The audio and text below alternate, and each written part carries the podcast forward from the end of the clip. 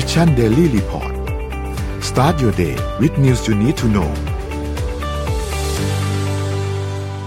สวัสดีครับยินดีต้อนรับเข้าสู่ Mission Daily Report ประจำวันที่9เมษายน2021นะครับวันนี้อยู่พวกเรา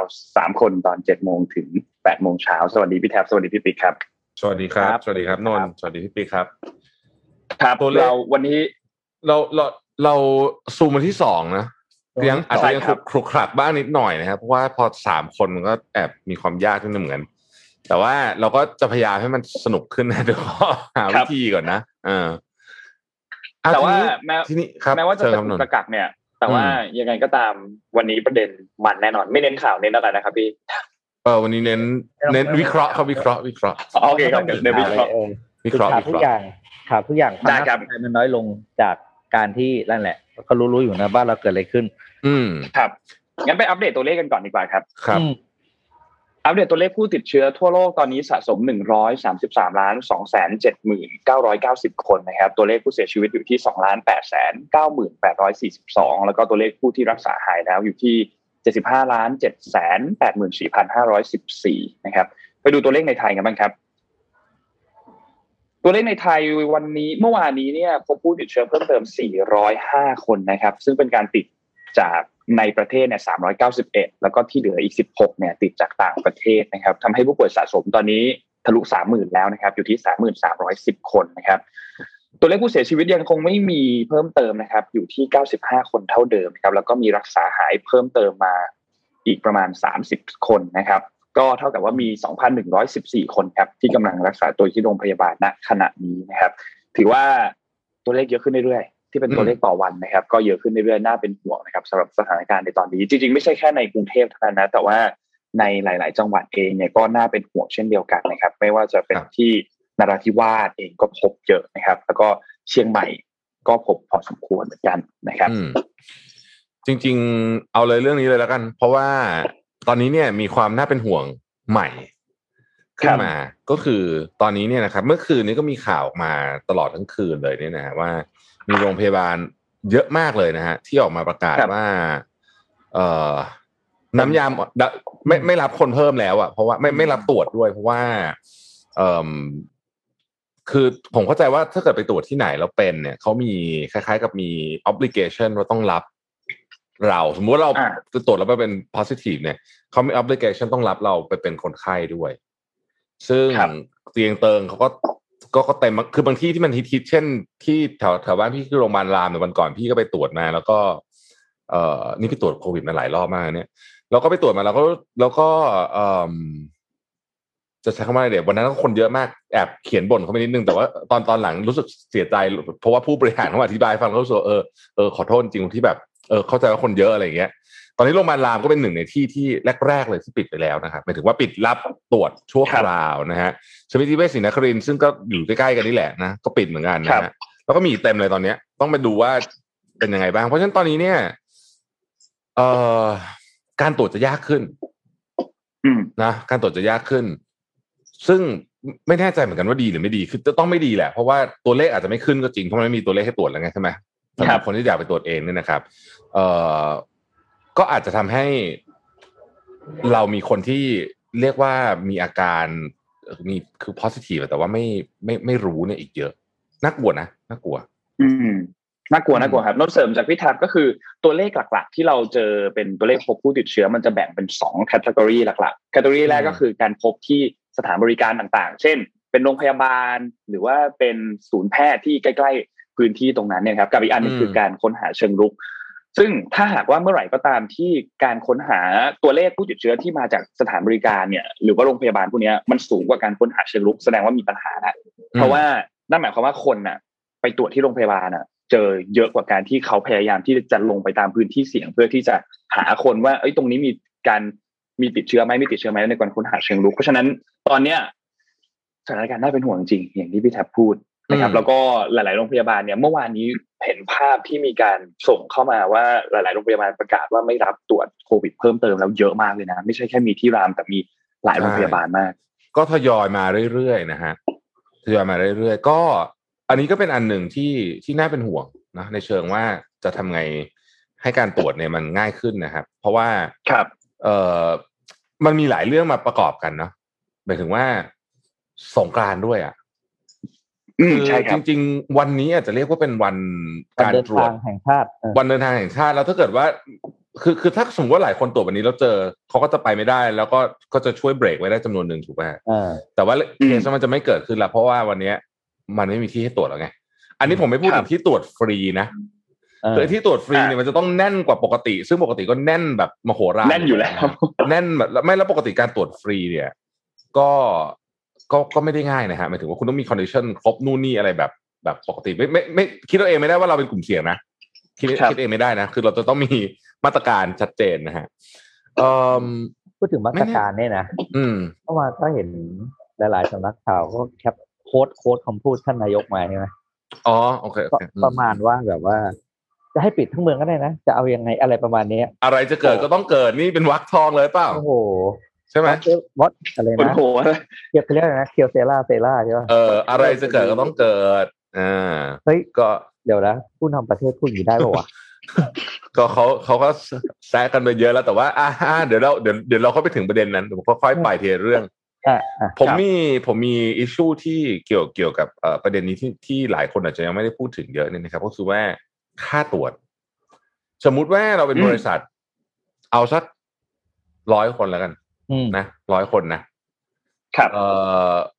เราส่งพนักงานไปตรวจเองถูกไหมฮะเพราะว่าคือเราต้อง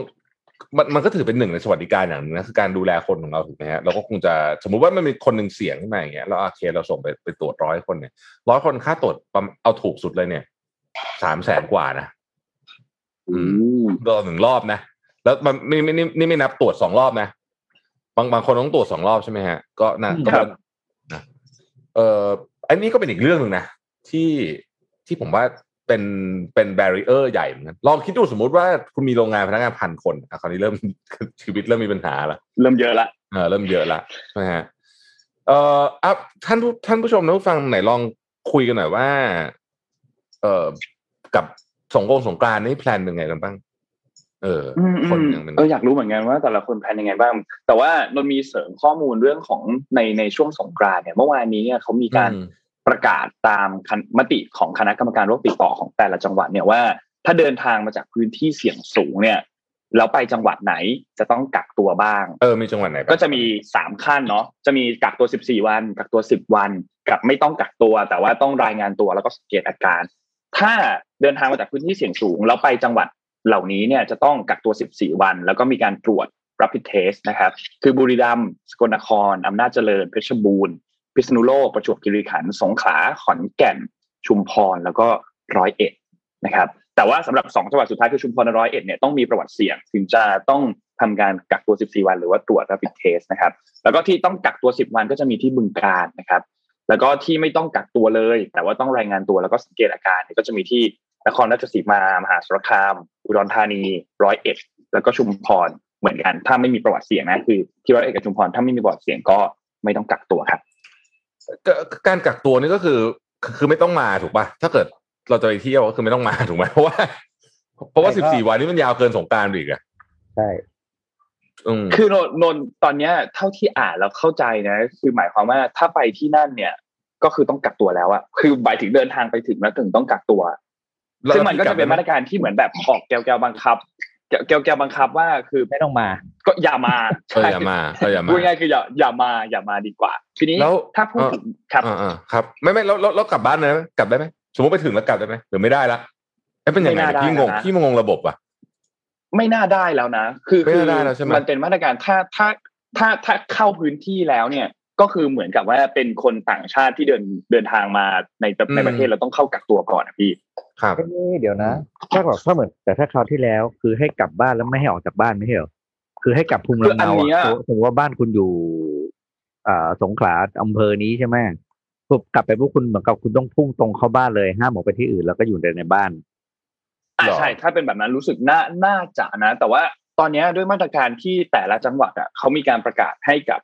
ในพื้นที่ของตนเองนะรับทราบมันก็เลยจะมีความแบบมึนงงนิดนึงว่าแต่ละจังหวัดมีมาตรการที่เหมือนกันหรือเปล่าทีนี้มันก็ ไม่ก็ตอนนี้เขาให้อำนาจผู้ว่าราชการจังหวัดไงเดี๋ยวก็ทุกคนประเด็นนี้น่าสนใจมากผมขอชวนคุยนิดนึงก่อนหน้านี้เรามันจะมีจังหวัดที่มันระบาดหนักรวมถึงกรุงเทพเนี่ยเขาประกาศเป็นพื้นที่สีแดงถูกไหมตอนแรกนะจำได้ไหมตอนแรกนี่คือวันจันทร์วันอังคารอย่างเงี้ยแล้วก็ไม่แดงแล้วตอนนี้ก่อนหน้านี้เขาห้ามดื่มเหล้าในร้านอาหารถูกไหมตอนแรกจะทำอย่างนั้นแล้วก็ปิด3 ทุ่มใช่ไหมแต่ตอนนี้ไม่ต้องแล้วนะคือตอนนี้ไปดื่มได้นะแล้วก็เข้าใจว่าปิด5 ทุ่มคือมีความมึนงงสุดๆเลยตอนนี้แต่ว่าเอาว่าตอนนี้นะวันนี้ก็คือเป็นแบบนี้ไม่มีพื้นที่สีแดงนะครับครับเดี๋ยวเอารูปขึ้นมาให้ดูเป็นข้อมูลจากศูนย์โควิด -19 เนี่ยนะครับก็จะเห็นว่าตอนนี้ทางด้านของสบคชุดเล็กเนี่ยมีมติคือให้คงกำหนดเขตพื้นที่สถานการณ์คงเดิมก็คือยังคงไม่มีพื้นที่สีแดงนะครับแล้วก็มันจะมีแบ่ง4เฉดเนาะก็คือสีแดงสีส้มสีเหลืองแล้วก็สีเขียวนะครับซึ่งจังหวัดที่เป็นจังหวัดสีส้มเนี่ยก็คือเป็นพื้นที่ควบคุมเนี่ยก็จะมี9จังหวัดก็มีสมุทรสาครกรุงเทพสมุทรปราการสมุทรสงครามนนทบุรีนครปฐมธานีตากแล้วก็ราชบุรีนะครับก็สรุปว่าพื้นที่สีแดงไม่มีครับยังไม่มีเป็นสีแดงทิพย์ใช่ป่ะแดงทิพย์คิดเลยเป็นแดงทิพย์ไปก่อนเป็นแดงทิพย์ไปก่อนคือพอสบคชุดเล็กเขามีมติแบบนี้แล้วเนี่ยวันนี้วันศุกร์ใช่ไหมครับเขาก็จะเข้าที่ประชุมสบคชุดใหญ่แล้วก็สุดท้ายก็จะมีการลงนามของนายกรัฐมนตรีว่าสุดท้ายเราจะให้ตามที่สบคชุดเล็กชงมาไหมก็คือยังคงไม่มีพื้นที่สีแดงหรือว่าจะไปเป็นพื้นที่สีส้มเลยก็จะเป็นประมาณนี้คือถ้าสมมติว่าคุณกำลังจะไปที่จังหวัดไหนหรือคุณเป็นคนจังหวัดไหนให้ติดตามข่าวสารจากจังหวัดของคุณเองถูกต้องครับนั่นให้ติดตามข่าวสารแต่น้องคิดว่าเขาก็ถ้าจากข้อมูลที่ศูนย์ข้อมูลโควิดพูดถึงเมื่อวานเนี่ยเขาพูดถึงรวมๆว่าถ้าเป็นไปได้ก็งดเดินทางถ้าเป็นไปได้ก็งดเดินทางเป็นเชิงขอความร่วมมือมากกว่ายังไม่ได้มีการออกมาสั่งในเรื่องของเพิ่มมาตรการให้กลายเป็นพื้นที่สีแดงเพราะว่าถ้าเป็นพื้นที่สีแดงจริงๆเนี่ยเราจะเห็นการล็อกดาวน์อีกรอบหนึ่งที่ใหญ่โตพอสมควรนะมันจะมีหลายๆพื้นที่ที่อาจจะต้องปิดต้องอะไรคำนี้คือนี่คำว่าล็อกดาวน์นี่คือใครคนลุกอ่ะคนลุกจริงคนลุกมากจริงก่อนเดี๋ยวผมเบรกอารมณ์ด้วยการพาไปดูตัวเลขที่ต่างประเทศนิดนึงก่อนที่จะกลับมาคุยเรื่องวัคซีนที่เมืองไทยนะฮะอินเดียนี่ตอนนี้เข้าสู่เวฟ3อย่างแท้จริงเลยนะฮะตอนนี้อินเดียเนี่ยวันละ 120,000 นะโหดกว่ารอบที่แล้วอีกนะ 120,000 นะครับโหดมากเยอรมัน 20,000 นะคือโอ้โหแต่ละประเทศ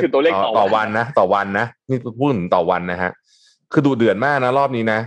ทุกที่เนี่ยกลับมาเห็นเวฟ3ชัดๆแล้วนะครับโดยเฉพาะที่อินเดียเนี่ยชัดเจนว่าเข้าเวฟ3ชัวร์เลยเนี่ยนะฮะแล้วก็อย่างเกาหลีใต้เนี่ย700นะครับ700นี่คือสูงสุดตั้งแต่ต้นปีอ่ะคือตอนนี้มันกลับเข้าสู่เวฟ3จริงๆแล้วซึ่งไม่แน่ใจว่ามันเกี่ยวกับถ้าจะบอกว่าสภาพภูมิอากาศคงไม่ใช่ผมว่ามันเป็นไซเคิลพอดีไซเคิลของแบบของเหมือนแบบอะไรอ่ะคุณเหนื่อยก็กาดตกหน่อยมันเหมือนรอบของมันพอดีมีเวฟใหม่ขึ้นมาใช่ไหมทีนี้อ่ะชวนคุยเรื่องวัคซีนหน่อยแล้วกันครับคือ 2-3 วันนี้พี่ก็ไปสู้รบกับคนใน Facebook มาพอสมควรนะฮะแล้วก็เอาล่ะก็รับฟังกันแต่ว่าเราคุยกันด้วยแฟกต์ก่อนผมว่าเราคุยด้วยแฟกต์ก่อนนะคือตอนนี้เนี่ยวัคซีนเนี่ยมันเป็นที่ยอมรับสากลนะว่าจะเป็นตัวที่จะช่วยให้เราสามารถออกจากวิกฤตครั้งนี้ได้นะฮะครับเมื่อวานพูดไปแล้วแต่ขอไม่ใช่เมื่อวานไม่ได้พูดเมื่อวานอัดรายการแต่ยังไม่ออกเอามาพูดนี้ก่อนแล้วกันนี่ครับ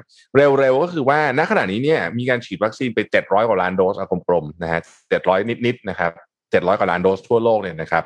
ไม่พูดถึงประเทศที่เป็นประเทศมหาอำนาจฉีดเยอะๆแบบอเมริกาอะไรพวกนี้ไม่เอานะข้ามไปเลยนะฮะเรามาดูประเทศแบบที่แบบเล็กๆหน่อยนะฮะประเทศเล็กๆหน่อยเนี่ยผมจะไล่ให้ฟังนะครับคนที่อยู่เหนือเราทั้งหมดเนี่ยนะฮะคือฉีดเยอะกว่าเรานะครับเช่นเซอร์เบีย 2,600,000 โดสนะฮะ 18.7% ของประชากรโคลัมเบีย 2,500,000 โดส 2.6% ของประชากรนะครับเช็ค 1,800,000 โดส 8.8% ของประชากรนะครับเนปาลนะครับ คือเดี๋ยวต้องอ่านประเทศที่แบบเขาไม่ได้ร่ำรวยด้วยนะเนปาลเนี่ย 1.6 ล้านโดส 2.8% ของประชากรนะฮะพม่าครับนี่พม่านี่คือยิงกันอยู่ตอนนี้เนี่ยนะฮะแต่ว่าฉีดไปแล้วล้านโดสนะครับ 1% ของประชากรนะฮะนี่ตัวเลขจาก WHO นะฮะแล้วก็บลูมเบิร์กวัคซีนแทร็คเกอร์นะไม่ได้นั่งเทียนขึ้นมาเองนะฮะอาเซอร์ไบจานนะครับ1ล้านนิดๆเหมือนกัน 5.1% ของประชากรนะครับไนจีเรียนะครับ906,000 อันนี้ใกล้เคียงเราในจำนวนเปอร์เซ็นต์นะจำนวนฉีดเยอะกว่า 0.2% ของประชากรนะครับเปรูนะครับ 940,000 1.4% ของประชากรนะครับศรีลังกานะครับ 901,000 2.1% ของประชากรมาเลเซีย 860,000 1.3% ของประชากรนะครับกัมพูชา 401,000 1.3% ของประชากรมองโกเลีย 401,000 เหมือนกัน 6.3% ของประชากรนะครับปานามา 390,000 4.7% ของประชากรรวันดา 340,000 นะครับ 1.4% ของประชากรเคนยา 340,000 0.4% ของประชากรและประเทศไทย 320,000 0.2% ประชากรประเทศที่อยู่ใกล้ๆเราก็มีรวันดาเคนยาแล้วก็ตามด้วยไทยนะฮะไทยอยู่อันดับที่74ในเชิงของจำนวนที่ฉีดนะครับแต่ถ้าหากมาดูเปอร์เซ็นต์ของประชากรแล้วล่ะก็ในบรรดาประเทศที่มีการฉีดวัคซีนทั้งหมดณถึงวันนี้168ประเทศไม่นับ118นี่คืออังกฤษนี่นับรวมหมดเลยนะ UK ก็คือสกอตแลนด์อะไรพวกนี้รวมเป็น1อันเดียวนะครับประเทศไทยจะอยู่ที่ 0.2% ของประชากรอยู่ในอันดับที่138จากเท่าไหร่นะฮะจาก168ครับผมที่30จากข้างล่างกันอย่างงี้ไม่ได้แดกดันนะแต่ว่านี่รายงานแฟกต์ให้ฟังว่ามันเป็นอย่างนี้จริงๆนะก็นั่นแหละนะฮะคือประเทศที่เราอยู่เหนือนะตอนนี้นะครับจะให้ฟังว่าเราอยู่ชนะใครบ้างนะฮะในเชิงจำนวนเปอร์เซ็นต์นะครับเราชนะปากีสถานอาจจะเป็นประเทศใหญ่หน่อยนะฮะแต่ปากีสถานฉีดไปเกือบล้านโดสนะเราชนะเวเนซุเอลาอูกันดานะครับชนะโมซัมบิกชนะแอลจีเรียชนะอิหร่านชนะโคโซโวชนะอัฟกานิสถานชนะอุซเบกิสถานชนะนัมเบียชนะทรินิดัดแอนด์โทแบโกชนะอิรักนะฮะแล้วก็ถ้ามีประเทศที่อยู่ใกล้เราก็คือเวียดนามแต่เวียดนามก็ระบาดน้อยกว่าเราแล้วก็ไต้หวันซึ่งอันเนี้ยไต้หวันเนี่ยเขาแทบจะควบคุมการระบาดได้แบบเกือบจะ 100% แล้วตอนนี้นะครับปาปัวนิวกินีชนะอีกประเทศครับปาปัวนิวกินีเหรอปาปัวนิวกินีโอ้โหประเทศนี้ไม่ได้ยินมานานมากแล้วใช่ๆๆๆไม่เดี๋ยวจะบอกว่าเดี๋ยวจะมีเชื่อไหมเดี๋ยวจะมีคนในภาครัฐออกมาบอกว่าเราฉีดเยอะกว่าไต้หวันนะทุกคนนี่เมื่อวานมีคนส่งข้อความมาหาผมเลยนะบอกว่าคุณต้องเข้าใจนะว่าประเทศเราเนี่ยไม่เหมือนประเทศอื่นคอนดิชั่นก็ไม่เหมือนกันจำนวนคนติดก็ไม่เหมือนกันนู่นนี่เพราะฉะนั้นจำนวนการฉีดวัคซีนของเราจึงไม่เกี่ยวข้องกับจำนวนการฉีดวัคซีนของโลกผมฟังอ่านแล้วแบบผมแบบอะไรวะเนี่ยกูผมถึงใช้คำว่ามิติคู่ขนานไงเพราะว่ามิติคู่ขนานคือมันแบบผมถามนึงเขาบอกว่าประโยคสุดท้ายว่าอะไรนะการจำนวนการฉีดวัคซีนของเราคืออะไรนะไม่เกี่ยวกับจำนวนการฉีดวัคซีนของโลกเพราะว่าเรามีคอนดิชั่นไม่เหมือนคนอื่นการระบาดก็ไม่เหมือนนู่นนี่ก็ไม่เหมือนครับอยู่ในเมืองทิพย์ใช่ไหมอยู่ในเมืองคือผมงงมากผมไม่รู้จะตอบไงเลยผมแบบมันไม่เกี่ยวยังไงคือไม่รู้จะมันแบบนะแล้วก็บอกว่าเอ้ยนี่ก็เหมือนการบริหารบริษัทคอนดิชั่นของแต่ละที่เราจะเทียบกับแบรนด์ระดับโลกกับแบรนด์โลโก้ก็ไม่ได้ผมเฮ้ยอะไรวะงงคืออะไรเนี่ยไปใหญ่แล้วอย่างนี้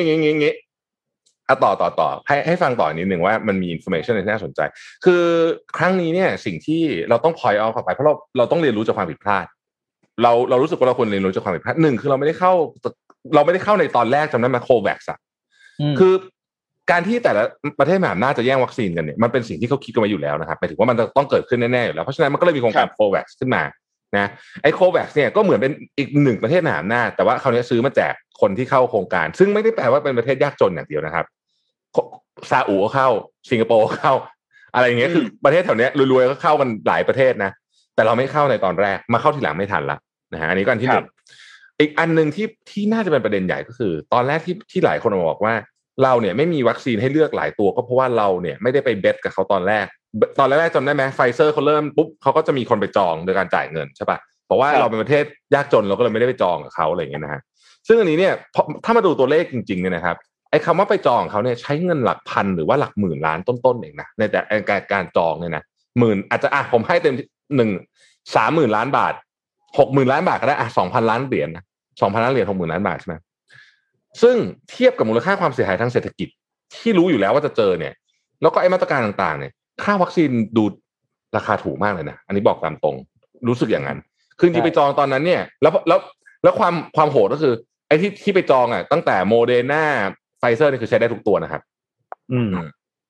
แล้วมีคนบอกว่าอ้าวแต่ว่าวัคซีนของไฟเซอร์โมเดอร์นาขนย้ายยากใช่ปะย้ายยากใช่ไหมเพราะมันต้องติดลบต้องติดลบอุณหภูมิต่ำแต่ขอประทานโทษนะฮะอินโดฮะดูใกล้บ้านต้องไปดูไกลอินโดเนี่ยใครเข้าไปอินโดจะรู้นะ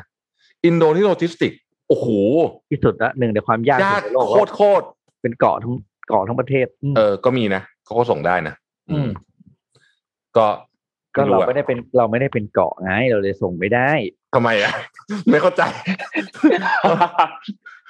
ทีนี้พูดถึงเรื่องวัคซีนเล่าให้ฟังนิดนึงเกี่ยวกับเรื่องของตัววัคซีนเอกชนเนาะไม่นะมันหูฟังนนจะหลุดพี่พูดว่าอะไรพี่พูดอะไรนั่นต่อหูฟังไหมอ๋อโอเคเพราะว่าเสียงไลฟ์กับเสียงจริงมันจะดีเลย์ต้องปิดอันใดอันหนึ่งใช่ไหมนั่นแหละก็เนี่ยวัคซีนผมว่าเอาหลังจากเรารายงานแฟกต์เสร็จแล้วเนี่ยนะผมต้องบอกก่อนว่าผมว่าตอนนี้เรื่องนี้ควรจะเป็นอเจนดาอันดับหนึ่งของรัฐบาลเลยคือทำไงได้ฉีดวัคซีนให้เร็วที่ผ่านมาเนี่ยมันช้าแล้วมันทำอะไรไม่ได้แล้วแต่ว่าหลังจากนี้ทุกวันมีความหมายนะครับทุกวันมีความหมาย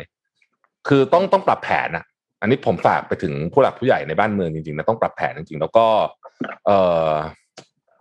พี่ปิ๊กกับนนท์คิดว่าเมื่อวานพี่ปิ๊กบอกนะในตอนที่เราอัดสนทนาทำกันนะว่าควรจะเปลี่ยนไอ้คุณโทมัสบอกควรจะเปลี่ยนมารายงานเรื่องวัคซีนแทนหรือรายงานคู่กันกับตัวเลขผู้ติดเชื้อเพราะตอนนี้เชื่อว่าคนอยากรู้เรื่องวัคซีนมากกว่าละคือตอนนี้ถ้าดูจากที่ศูนย์ข้อมูลโควิดเขาประกาศข้อมูลมาคือเขาจะประกาศข้อมูลเรื่องการฉีดวัคซีนสัปดาห์ละหนึ่งครั้งครั้งแรกที่เขาประกาศเนี่ยที่นนเห็นนะคือม่วนที่1แล้วก็มีวันที่8เมื่อวานนี้ที่ทำการประกาศเรื่องของวัคซีนมาอีกครั้งหนึ่งซึ่งก็เห็นด้วยครับควรจะประกาศทุกวันเนาะควรจะอัปเดตมาเรื่อยๆว่าวันนี้ฉีดได้กี่เข็มแล้วมีคนได้รับแล้วทั้งหมดเท่าไหร่อย่างเงี้ยซึ่งคร่าวๆถ้าจากตัวเลขเมื่อวานนี้เนี่ยก็คือที่ฉีดแล้วคนได้รับแล้ว2เข็มเนี่ยก็คือประมาณ 50,000 โดส 50,000 รายแล้วกันที่ได้รับ2เข็มแล้วก็ที่ฉีดไปแล้วทั้งหมดเนี่ยประมาณ 320,000 โดสแต่ว่าที่มีอยู่แล้วในครอบครองตอนนี้มีประมาณ 900,000 กว่าโดสเท่ากับว่ามีประมาณเกือบ 500,000 เกือบ 600,000 เท่าๆเนี้ยที่มีอยู่แต่ยังกระจายกำลังฉีดไปไม่ถึงนะครับทีนี้ไปต่อกันที่เรื่องวัคซีนเมื่อกี้เนี่ยก็คือวัคซีนของรัฐเนี่ยโอเคเราทราบแล้วว่าตอนนี้มีอย.เนี่ยประกาศให้มีการอนุมัติทั้งหมด3ตัวก็คือ AstraZeneca Sinovac แล้วก็ Johnson Johnson ใช่ไหมครับโดย2ตัวแรกเนี่ยก็คืออย่างของตัว Sinovac เนี่ยก็นำเข้าโดย GPO ก็คือองค์การเภสัชกรรมใช่ไหมครับส่วนของ AstraZeneca เนี่ยคือนำเข้าโดยบริษัท AstraZeneca ประเทศไทยใช่ไหมครับทีนี้ทั้งหมดนี้เนี่ยก็ของอย่างของ Sinovac เนี่ยในเดือนเมษายนนี้เนี่ยก็จะมีมาเพิ่มอีก1ล้านโดสนะครับซึ่งก่อนหน้านี้ถึงแล้ว1ล้านโดสรวมแล้วทั้งหมดก็คือ2ล้านส่วนของAstraZeneca เนี่ยมีทั้งหมดมาถึงแล้ว2ล็อตซึ่ง2ล็อตที่มาถึงเนี่ยก็คือ 300,000 กว่าโดสกับอีก 800,000 กว่าโดสแต่ว่าทั้งหมดที่จองไปเนี่ยคือ61ล้านโดสนะครับส่วนของ Johnson & Johnson เนี่ยคือนำเข้าโดยบริษัท Janssen Cilax ซึ่งเพิ่งขึ้นทะเบียนอนุญาตเมื่อปลายเดือนมีนาคมที่ผ่านมาแต่ว่าตอนนี้เนี่ยยังไม่มีการระบุว่าจะได้รับวัคซีนของ Johnson & Johnson เนี่ยจำนวนทั้งหมดเท่าไหร่ทีนี้คำถามที่ทุกคนอยากรู้ก็คือเอกชนเนี่ยสามารถนำเข้าวัคซีนเองได้หรือเปล่าซึ่งนำไปสู่เรื่องของคำว่าวัคซีนเสรีเนี่ยนะครับคำถามนี้เนี่ยจริงๆแล้วเนี่ยคือเคยมีการถามกับคุณนายแพทย์ยงไปแล้วนะครับซึ่งเป็นหัวหน้าศูนย์ผู้เชี่ยวชาญเฉพาะด้านไวรัสวิทยาคลินิกเขาก็บอกว่าไม่ได้ในที่นี้เนี่ยหมายความว่าวัคซีนโควิดในปัจจุบันเนี่ยทั่วโลกขึ้นทะเบียนแบบใช้ในภาวะฉุกเฉินที่เขาเรียกว่า EUA Emergency Use Authorization เนี่ยนะครับซึ่งวัคซีนส่วนใหญ่ขึ้นด้วย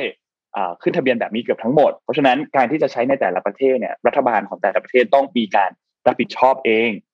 เพราะฉะนั้นบริษัทผู้ผลิตจึงจะไม่สามารถที่จะเจรจากับภาคเอกชนและก็ไม่เข้ามาร่วมรับผิดชอบด้วยถ้าหากว่ามันมีอาการแทรกซ้อนหรือมีอะไรเกิดขึ้นก็ตามเพราะฉะนั้นผู้ผลิตส่วนใหญ่จึงต้องติดต่อผ่านทางรัฐเท่านั้นถ้าหากว่าภาคเอกชนจะติดต่อผ่านบริษัทผู้ผลิตเนี่ยต้องได้รับคำอนุญาตจากรัฐก่อนทีนี้เราไปดูกันว่ามีคนที่ลงทะเบียนแล้วเนี่ยกี่ราย เมื่อวานนี้นายแพทย์ไพศาลเนี่ยคือเขาเป็นเลขาธิการคณะกรรมการอาหารและยาเขาพูดเขาได้สัมภาษณ์บอกว่าเขาก็เชิญชวนให้ภาคเอกชนเนี่ยมาลงทะเบียนกับรัฐมากขึ้นจะได้มีการขึ้นทะเบียนนำเข้าวัคซีนพูดง่ายๆที่ผ่านมาแล้วเนี่ยมีคนที่เข้ามาติดต่อนำเข้าขึ้นทะเบียนวัคซีนแล้วเนี่ย14รายแล้วก็อนุมัติแล้วเนี่ยก็คือ3รายหมายถึงว่าวัคซีนนะตัววัคซีนนะมีอนุมัติแล้ว3รายแล้วตอนนี้มีอีก1รายที่กำลังทำการเขาเรียกว่าขึ้นขอทะเบียนอยู่นะครับก็คือวัคซีนบารัสโดยบริษัทไบโอจีนิเทคนะครับสำหรับบริษัทอื่นๆก็ค่อยทยอยเข้ามาขอขึ้นทะเบียนแล้วก็จะใช้เวลานี่นะใช้เวลาพิจารณา30วันหลังจากยื่นเอกสารครบถ้วนสำหรับโรงพยาบาลเอกชนสามารถนำวัคซีนไปให้บริการฉีดได้เนื่องจากเป็นการใช้ในสถานการณ์ฉุกเฉินโรงพยาบาลจะต้องมีการควบคุมลงทะเบียนผู้รับบริการติดตามความปลอดภัยและผลข้างเคียงต่างๆด้วยนะครับซึ่งก็ทำให้ตอนนี้เนี่ยมันก็ยังเป็นปัญหาอยู่นะเพราะว่าสำหรับเอกชนที่ต้องการที่จะนำเข้าวัคซีนเองก็แน่นอนก็ต้องติดต่อกับทางของภาครัฐก่อนเพื่อที่จะนำเข้ามาผมว่าประเด็นเรื่องเอกชนเนี่ยมันจะไม่มีเลยถ้าเกิดรัฐเอาวัคซีนเข้ามาได้เยอะถูกไหมถูกต้องผมว่ามันย้อนกลับมาที่ประเด็นนี้คือตอนนี้คนเหมือนจะไปเถียงกันเรื่องนั้นเยอะแต่ว่าถ้าเกิดเรามองที่ประเด็นหลักก็คือว่าคำถามคือทำไมเราถึงฉีดได้น้อยเนี่ยอันนี้น่าจะเป็นคำถามที่ต้องตั้งไว้เป็นตัวโตๆเลยนะว่าทำไมถึงฉีดได้น้อยคือถ้าเกิดเราฉีดได้เยอะเนี่ยไม่มีเอกชนเลยต้องมานำเข้าหรอกจริงไหมครับเพราะว่าถ้าเรารัฐบาลฉีดเยอะเราก็ให้รัฐบาลประเทศส่วนใหญ่ก็เป็นอย่างนั้นจริงๆก็คือรัฐบาลเขาก็ฉีดได้เยอะไงเขาก็ดูแลไปจบใช่เพราะฉะนั้นเอกชนก็จะเป็นตัวเลือกรองลงมาซึ่งไม่ได้จำเป็นขนาดนั้นเพราะรัฐใช้หมดแล้วถูกต้องคือไอ้เรื่องวัคซีนเสรีเนี่ยจริงๆมันจะจำเป็นก็ต่อเมื่อเรารู้สึกว่ารัฐฉีดไม่ทันอ่ะซึ่งณขณะนี้อาจจะเรียกได้ว่าเป็นแบบนั้นใช่ไหมไปเรื่องอื่นมั้ยดีกว่าเบื่อแล้วอยากฟังวัคซีนไปฟังสนทนาหาธรรมพรุ่งนี้เป็นสนทนาหาธรรมแบบซูมเหมือนกันนะแล้วก็ต้องบอกว่าอาจจะอรรถรสมันน้อยลงไปนิดนึงเพราะมันแย่งกันพูดไม่ได้ไม่เยอะอ่ะมันจะรู้สึกแบบมันซ้อนเสียงมันซ้อนกันนะฮะเอกลักษณ์ของรายการนี้มึงต้องแย่งกันพูดไงใช่ๆซูมเนี่ยมันจังหวะเข้าพรวดมันไม่ได้อ่ะเข้าพรวดไม่ได้เข้าพรวดไอคนพูดอยู่จะงงแล้วก็จะแบบอุ๊ยหยุดพูดอะไรอย่างเงี้ยก็เลยนั่นไปผมพาไปที่พม่าหน่อยฮะเพราะว่าสถานการณ์น่าเป็นห่วงแบบสุดๆไปเลยที่พม่าเนี่ยนะฮะคือตอนนี้เนี่ยเมื่อวานนี้โฆษกของกองทัพเนี่ยออกมาบอกว่าที่มีคนตายเยอะเนี่ยเป็นเพราะผู้ประท้วงแล้วก็อีกอันนึงที่เรียกว่าเป็นประโยคเด็ดเลยก็คือว่านี่ไม่ใช่รัฐประหารนะฮะแล้วก็บอกว่าทำกันแบบนี้เนี่ยก็ยิ่งจะเลื่อนเลือกตั้งออกไปอีกเลือกตั้งที่จะเกิดขึ้นเนี่ยนะฮะเมื่อวานนี้มีข่าวมาจากพม่าว่ามีการใช้ฟังดีๆนะฮะตอนแรกผมก็นึกว่าผมอ่านผิดนะฮะมีการใช้ RPG ครับยิงผู้ประท้วงคือปวดหัวมาก RPG คือจรวดที่แบกอยู่บนไหล่นึกออกไหมฮะเขาก็เอาไว้ยิงพวกแบบรถอะไรนะรถหุ้มเกราะอะไรพวกนี้ใช่ไหมที่แลมโบ้แบกอย่างนั้นหรือว่าคือยังไม่เคยได้ยินมาก่อนนะที่แบบมีคนประท้วงเอา RPG มายิงนี่คือแบบโหดมากจริงนะฮะทีนี้คือตอนนี้สถานการณ์ในเมียนมาเนี่ยต้องบอกว่าแม้แต่สำนักข่าวอย่าง CNN เองที่เป็นสำนักข่าวต่างประเทศสำนักข่าวเดียวนะที่ได้อนุญาตให้เข้าไปแต่ว่าเข้าไปก็ถูกโอ้โหล้อมหน้าล้อมหลังใช้คำนี้แล้วกันนะก็ยังรายงานข่าวแบบที่ก็ใช้ก็อ้างอิงมาจากข่าวเท่าที่เขาหาได้เขาใช้คำนี้นะเท่าที่เขาหาได้เพราะว่ามันก็มีข่าวจำนวนมากที่หาไม่ได้เหมือนกันตอนนี้นะครับแต่ว่ามันเกิดเหตุที่ไม่เคยเกิดขึ้นมาก่อนอย่างน้อยที่สุดในยุคใหม่นี่ก็คือที่ลอนดอนเนี่ยคือที่ลอนดอนเนี่ย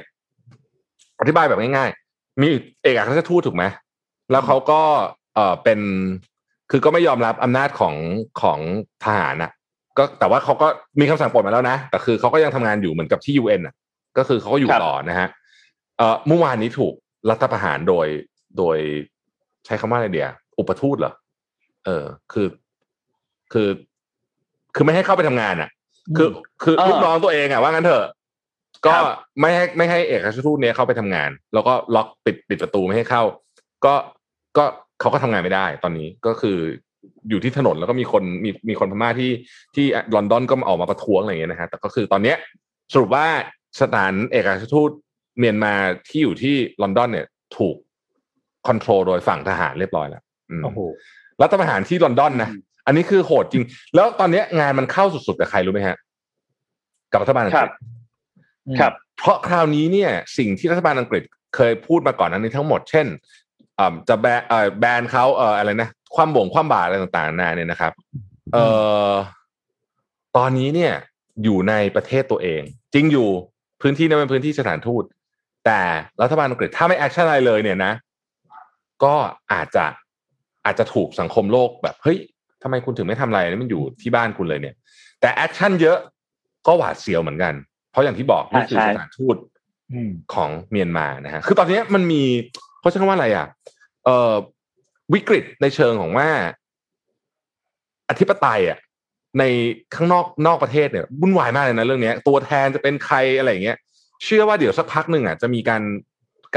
ฟอร์มรัฐบาลคู่ขนานที่เป็นจริงเป็นจังมากกว่านะตอนนี้มากกว่าตอนนี้เขาก็มีแล้วใช่ไหมแต่ว่าอาจจะจริงจังถึงขนาดที่เป็นรัฐบาลพลัดถิ่นหรือเปล่าไม่รู้นะเพราะไม่งั้นนี่มันงงมากเลยครับในประชาคมโลกเนี่ยนะแล้วก็นี่แหละโหที่เมียนมานี่ก็โหดมากคือเรื่องติดตามเรื่องผู้เสียชีวิตเนี่ยเราก็จะเห็นว่าจำนวนเนี่ยเยอะขึ้นทุกวันแล้วก็มีการจับอย่างล่าสุดมีการจับหมอที่กำลังรักษาคนอยู่นะแบบรักษาอยู่อ่ะแล้วก็จับเข้าไปอย่างเงี้ยนะฮะแล้วก็ล่าสุดเนี่ยนายแบบคนดังที่ชื่อว่าเดี๋ยวนะพี่จำเขาชื่ออะไรนะนายแบบที่ดังๆอ่ะก็ถูกจับตัวคือตอนนี้ดารานักแสดงอะไรถูกออกหมายจับเต็มหมดเลยนะฮะครับจุดนั้นได้ถ้าเป็นห่วงจริงพาเปลี่ยนเรื่องมากเครียดเป็นเรื่องพาไปดูที่เมกะนะครับครับการสถานที่ที่ชาวมุสลิมไปแสวงบุญนะครับก็ออกเขาเรียกว่าออกมาตรการมานะครับว่าจะอนุญาตให้ผู้เข้าร่วมพิธีเนี่ยไปร่วมพิธีได้แต่ต้องมีคอนดิชั่น3อย่างนะครับโดยเรื่องคอนดิชั่นแรกก็คือต้องเป็นผู้ที่ได้รับการฉีดวัคซีนมาแล้ว2อัน2โดสหรือ1โดสนะครับได้ทั้งคู่2ก็คือคนที่ไม่คนที่เขาเรียกว่าไงนะเคยเป็นแล้วก็หายคือต้องมีผลพิสูจน์แล้วว่าคุณเคยเป็นแล้วตอนนี้คุณหายแล้วก็คือเอาผลตรวจไปนะครับก็คือเป็น3อย่างเคยฉีดแล้วทั้ง2แบบแล้วก็เคยเป็นแล้วและหายแล้วก็เปิดให้ไปได้คือต้องเรียกว่าก็เนี่ยคือภาพที่นี่คือภาพของปีที่แล้วนะครับภาพที่ดาวขึ้นเนี่ยนี่คือภาพที่ไปก็คือไปประมาณนี้เดินระยะห่างประมาณนี้เลยนะ social distance ครับแต่ที่เมื่อก่อนนี้เราจะเห็นภาพตามข่าวนะคือมีประชาชนไปร่วมพิธีกันเยอะมากเยอะแบบว่าแน่นจนเรียกว่าแบบเป็นภาพที่สวยงามมากตอนนี้ก็ต้องห่างๆอย่างเงี้ยนี่คือภาพสมัยก่อนครับนี่คือปกติเนี่ยปีนึงเขามีคนไปเป็นล้านนะถ้าผมจำไม่ผิดใช่เป็นล้านใช่ไหมเป็นล้านคนเลยนะมีบริษัททัวร์ทำกันจริงจังเพื่อแบบสะดวกอะไรอย่างเงี้ยนะอันนี้ก็ยังต้องห่างหน่อยก็เอาอีกเรื่องนึงที่เราติดตามมาตลอดนะไต้หวันกับจีนนะฮะเอาใช่นะเราลอกใหม่ตอนนี้เดือดมากนะมีการซ้อมรบนะคือถ้าใครติดตาม Mission Daily Report มาต่อก็จะพอทราบนะนนท์นะว่าไอ้เรื่องนี้มันน่าจะเป็นรอบที่7รอบที่8แล้วมั้งประเทศที่มีการส่งเครื่องเอาแล้วสั้นๆน่ะก็เหมือนเดิมอ่ะก็ส่งเครื่องบินไปล้ำน่านฟ้าล้ำโซนน่ะแล้วก็ขู่ว่าจะทำสงครามกันเนี่ยแต่ว่ารอบนี้เนี่ยไอ้ใช้คำว่าจะรบกันเนี่ยปกติเราก็ไม่ค่อยได้เห็นทักษะแต่ครั้งเนี้ยรัฐบาลไต้หวันออกมาบอกนะว่าพร้อมรบแล้วก็ทำเนียบข่าวเขาบอกว่าพร้อมสนับสนุนเช่นกันนะฮะพร้อมรบไม่แน่ใจเหมือนพร้อมรบเลยนะพร้อมรบทำเนียบข่าวบอกพร้อมสนับสนุนนะเดี๋ยวขอเปลี่ยนไมค์แป๊บนะครับของไมค์พี่ปิ๊กมันเสียงมันอู้ๆทุกคนนะครับเมื่อวานนี้เรื่องข่าวของอย่างของไต้หวันที่พี่แทบพูดถึงเนี่ยก็ล่าสุดเนี่ยทางด้านของสหรัฐกับไต้หวันเองเนี่ยเราทราบอยู่แล้วเนาะว่าสัมพันธไมตรีก็ค่อนข้างดีมีการสนับสนุนเรื่องของกองกำลังกองทัพแล้วก็ทำให้พูดง่ายๆคือทำให้กองทัพของไต้หวันน่ะมีเทคโนโลยีที่ดีมากขึ้นแล้วก็สามารถที่จะเรียกว่าเหมือนเป็นการป้องกันแล้วกันไม่ให้มีการถูกโจมตีได้ง่ายๆแต่ว่าทางฝั่งของจีนเองเนี่ยก็อย่างที่เราเห็นครับก็บินฉลับน่านฟ้าแล้วก็ ในเรื่องของเมื่อวานนี้เนี่ยก็ได้คุยกับพี่โทมัสกับพี่เอ็มก็มีการพูดถึงว่าตอนนี้เป็นสถานการณ์ที่ทั้งสองฝ่ายเหมือนกับก็รออีกฝั่งเปิดอ่ะพูดง่ายๆคือถ้าเปิดอ่ะก็น่าจะมีสงครามแน่แต่ว่าในรอบนี้เนี่ยการเปิดก่อนอาจจะไม่ได้เปรียบเพราะว่าถ้าเกิดมีสงครามขึ้นมาปุ๊บอย่างจะในรูปแบบไหนก็ตามเนี่ยมันน่าจะส่งผลกระทบค่อนข้างเยอะเพราะว่าภาพเศรษฐกิจตอนนี้ที่ได้รับผลกระทบจากโควิด-19 เองมันก็เยอะอยู่แล้วถ้าหากว่ามีในเรื่องของสงครามเริ่มขึ้นมาอีกเนี่ยก็ถือว่าอันตรายผมคิดว่านะครับสงครามจริงๆอาจจะยังไม่มีแต่ว่าสงครามในเชิงของการค้าเนี่ยยังคงเข้มข้นต่อไปนะฮะตอนนี้เนี่ยต้องบอกว่า4แบรนด์ที่ต้องจับตาก็คือ H&M Nike Adidas Visa ยังไม่จบนะฮะเรื่องนี้ไม่จบนะยังไม่จบยังคงต่อไปนะ H&M เนี่ยดูเหมือนจะหนักสุดคือ H&M นี้แบบโอ้โหถูกปิด400 สโตร์นะครับแล้วก็ในเว็บไซต์ของไอ้เว็บไซต์ดังๆที่คุณไปช้อปปิ้งกันน่ะในเมืองจีนน่ะไม่มีนะฮะประเด็นก็คือประเทศจีนเนี่ยเป็นไซส์ 6% นะครับของยอดขายของ H&M นะคือใหญ่มากอ่ะที่3อ่ะเพราะฉะนั้นเนี่ยมันและโตสุดนะเพราะฉะนั้นสูญเสียเยอะตอนนี้สูญเสียเยอะในเชิงของยอดขายนะฮะคือเรื่องนี้เนี่ยมันกลายเป็นเรื่องการเมืองไปละเรียบร้อยเต็มสูบก็คือแบนแบบจากเหตุผลทางด้านการเมืองแล้วแหละตอนนี้นะฮะแล้วก็Nike Adidas ยังน้อยกว่าหน่อยแต่ก็หนักมากเพราะว่าอย่างที่ทุกคนทราบฮะคือตอนนี้ตลาดของ Nike Adidas เนี่ยในตลาดประเทศที่แบบประเทศพัฒนาก็คือลูกค้าหลักๆของเขาอ่ะยุโรปกับอเมริกามันค่อนข้างจะ saturate ละคือมันค่อนข้างจะอิ่มตัวแต่ตลาดจีนนี่โตแบบโอ้โหก็ดูเดือดมากๆแต่ตอนนี้ฮะนี่แหละเบรกหนักเลยคือตอนนี้หนักเลยเพราะว่าคนจีนเข้าจริงนะเวลาเขาแบนอ่ะเหมือนถึงว่าผู้บริโภคแบนแบบไม่ได้เกิดอ่ะใช่มีจีนมีจีนกับอินเดีย2ประเทศนี่แหละเวลาแบนเนี่ยคือถึงขั้นเอาของมาเผาถ่ายคลิปอ่ะนี่คือเรื่องจริงนะเราก็ไม่ได้บอกว่าอะไรเขาแบบเวลาเขาแบนจริงจังใช่แล้วเขาแบนอย่างในประเทศเนี่ยคือเขาไม่ได้แบนแค่ในเขาเรียกว่าในเชิงประชาชนนะแต่ว่าแบรนด์อื่นๆเขาก็เหมือนแบบร่วมแบนด้วยไม่ว่าจะเป็นแบบแพลตฟอร์มที่ขายของออนไลน์อะไรเงี้ยเขาก็ดึงโลโก้ออกดึงไม่ให้ขายออกในแอปพลิเคชันในโทรศัพท์อย่างมือถือของ vivo อย่างของอะไรพวกนี้ก็ดึงแอปออกอ่ะพูดง่ายๆคือไม่ให้ซื้อผ่านช่องทางอันนั้นน่ะตัดช่องทางในการซื้อออกไปให้เพิ่มขึ้นทำให้การซื้อขายมันก็ยิ่งยากขึ้นไปอีกครับนนมีข่าวที่ไทยนิดนึงครับเมื่อวานนี้วันที่7กับ8ในช่วง2วันนี้ที่ผ่านมาเนี่ยสมาชิกรัฐสภาเนี่ยมีการประชุมกันเกี่ยวกับเรื่องของ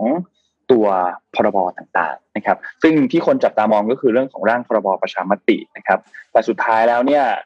ในช่วงเวลา2วันที่ผ่านมาเนี่ยต้องบอกว่าที่ประชุมบางตามากทั้งรัฐสภาสสและสวตอนนี้เนี่ยที่สามารถปฏิบัติหน้าที่ได้เนี่ยมีทั้งหมด731คนนะครับซึ่งองค์ประชุมที่ต้องการเนี่ยมีอยู่366ก็คือเกินกึ่งนึงใช่ไหมครับแต่ทีนี้คนที่เข้าไปประชุมเนี่ยมีอยู่ประมาณสัก370กว่าคนคือเกินกึ่งนึงที่ต้องการองค์ประชุมมานิดเดียวอ่ะหลักนะไม่ถึง10คนประมาณเนี้ยนะครับเพราะว่าสาเหตุบางส่วนเนี่ยก็มีมาจากการที่สมาชิกสสหรือสวบางส่วนได้ไปพบกับคนที่ติดเชื้อโควิด-19 ก็เลยจำเป็นจะต้องกักตัวนะครับทีนี้สถานการณ์ตอนนี้เนี่ยมีพรบอีกหลายฉบับมากที่ยังคงเขาใช้คำว่าคาสภาอยู่คาสภาในที่นี้ก็คือยังไม่ได้รับการโหวตนะครับซึ่งในช่วง2วันที่ผ่านมาเนี่ยพิจารณาเนื้อหาไปได้แล้วเนี่ย53จาก67มาตรานะครับก็ยังส่งผลให้ร่างพรบประชามติเนี่ยของยังคงคาอยู่ที่รัฐสภาต่อไปทีนี้เรื่องของพรบประชามติเนี่ยมันสำคัญหรือมันเกี่ยวข้องอย่างไรกับเรื่องของการแก้ไขรัฐธรรมนูญนะครับในเรื่องของการเสนอการแก้ไขรัฐธรรมนูญเนี่ยมันจะเกิดได้ก็ต่อเมื่อ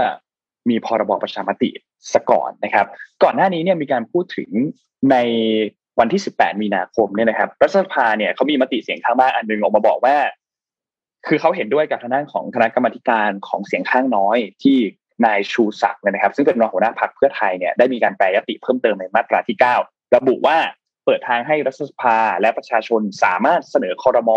เพื่อออกเสียงประชามติได้ซึ่งพอสามารถออกเสียงประชามติได้นี่คือประชาชนสามารถเข้าชื่อกันเพื่อที่จะเสนอให้มีการทำประชามติในหัวข้อนั้นหัวข้อนี้ได้ซึ่งตามมาตรา11แล้วเนี่ยก็คือต้องมีการใช้ชื่อไม่น้อยกว่า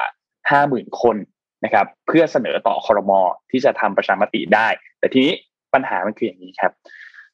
ปัญหามันคือก่อนหน้านั้นเนี่ยกมธ.เสียงข้างมากเลยนะครับได้มีการแก้ไขร่างพรบประชามติอันนึงบอกว่าการทำประชามติจากทุกช่องทางสามารถที่จะทำได้แต่ยกเว้นประชามติบทบัญญัติที่ว่าด้วยการแก้ไขรัฐธรรมนูญต้องเป็นประเด็นที่ครม.เห็นสมควรเท่านั้นถึงจะสามารถทำประชามติได้นั่นหมายความว่าถ้าหากว่ามีการเข้าชื่อกันที่จะแก้เกี่ยวกับเรื่องของประเด็นแก้ไขรัฐธรรมนูญเนี่ยแล้วเข้าชื่อมาได้เกิน 50,000 ชื่อแล้วแต่ว่าเป็นประเด็นนี้ก็ต้องให้ครม.เห็นชอบด้วยถึงจะสามารถทำประชามติได้นะครับซึ่งก็ทำให้เรื่องนี้เนี่ยยังคงยากอยู่และดูเหมือนว่าจะติดล็อกอยู่และบวกกับสถานการณ์โควิดที่ประชุมของรัฐสภาเนี่ยก็น้อยลงเพราะว่าต้องกำกันกักตัวกันเนี่ยถ้าจะยาวอ่ะดูท่าละถ้าจะยาวครับ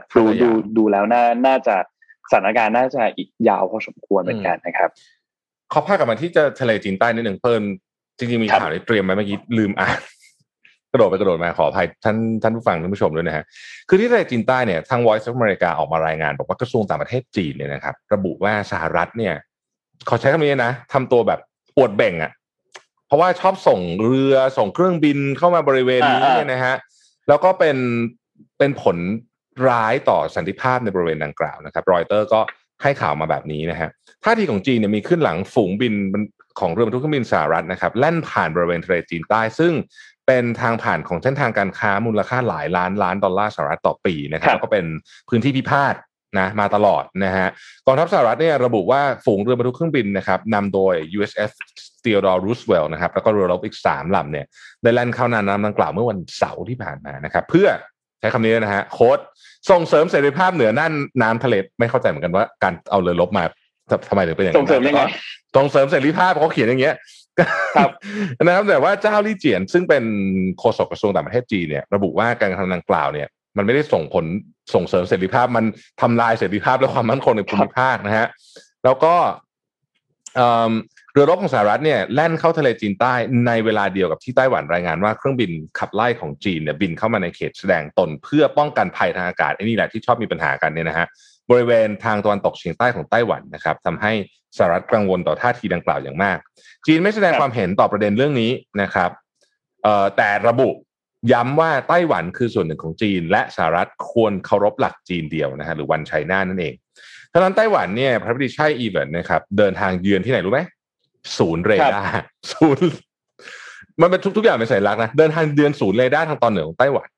แล้วก็กล่าวชมประสิทธิภาพที่สามารถตรวจพบเครื่องบินของจีนเกือบ 2,000 ลำนะในเวลาที่ผ่านมาแล้วก็เรือจีนเนี่ย400 ลำทำให้ไต้หวันสามารถส่งเครื่องบินขับไล่ขึ้นไปปกป้องดูแลทะเลและน่านฟ้าของตัวเองได้นะครับกระทรวงกลาโหมของไต้หวันระบุว่ามีเครื่องบินจีน1ลำที่เข้ามาในเขตที่เป็นเรียกว่าเป็นเขตแสดงตนเพื่อป้องกันภัยทางอากาศของไต้หวันในวันจันทร์นะครับเป็นเครื่องบินจู่โจมเรือดำน้ำรุ่น Y8 นั่นเองรัฐบาลชุดใหม่ของสหรัฐยังระบุอีกว่ารัฐบาลเนี่ยของไบเดนเนี่ยระบุว่าความสัมพันธ์สหรัฐและไต้หวันนั้นแน่นแฟ้นนะครับโดยแม้สหรัฐจะไม่มีความสัมพันธ์ทางการทูตอย่างเป็นทางการกับไต้หวันแต่ก็เป็นประเทศที่สนับสนุนไต้หวันในเวทีนานาชาติมากที่สุดและเป็นประเทศที่จำหน่ายอาวุธให้ไต้หวันเยอะที่สุดอีกด้วยนะครับอ่ะนี่ก็เป็นท่าทีโต้ตอบกันไปโต้ตอบกันมานะฮะของสองประเทศนี้ซึ่งโดยส่วนตัวคิดว่าไม่น่าจะเกิดสงครามแบบเต็มรูปแบบอีกแหละแต่สงครามแบบนี้มีโอกาสเกิดได้ตลอดนะไอ้ประเภทแบบเนี่ย H&M โดนเนี่ยอันเนี้ยมีตลอดได้แน่ๆแล้วก็สงครามการค้าต่างๆเนี่ยคิดว่ามีแน่นอนนะฮะครับเราแจกของกันหน่อยดีไหมครับพี่เรามีของแจกได้ด้วยเหรอตอนเนี้ยแจกมีของแจกได้เรามีของแจกได้ในด้วยสถานการณ์แบบนี้เนี่ยจะแจกของแจกเราคงแจกเป็นฟิสิคอลยากหน่อยใช่ไหมพี่แต่ว่า Robinhood ครับแจกโค้ดครับวันนี้แจกโค้ด20รางวัลเหมือนเดิมนะครับด้วยสถานการณ์โควิดที่ตอนนี้เนี่ยมันเริ่มมีการกระจายตัวเพิ่มเติมขึ้นมาอีกแล้วนะครับแต่ว่าโรบินฮูดบอกว่าไม่ต้องเป็นห่วงทุกคนอยู่บ้านก็ยังอิ่มอร่อยเหมือนเดิมราคาเท่าร้านนะครับปริมาณอาหารก็ไม่ลดด้วยมีร้านอาหารเยอะมากตอนนี้โรบินฮูดอาหารเยอะมากจริงๆนะใช่วันนี้คือเมื่อวานนี้เนี่ยโดนยิงแอดแบบง่ายๆแต่ว่า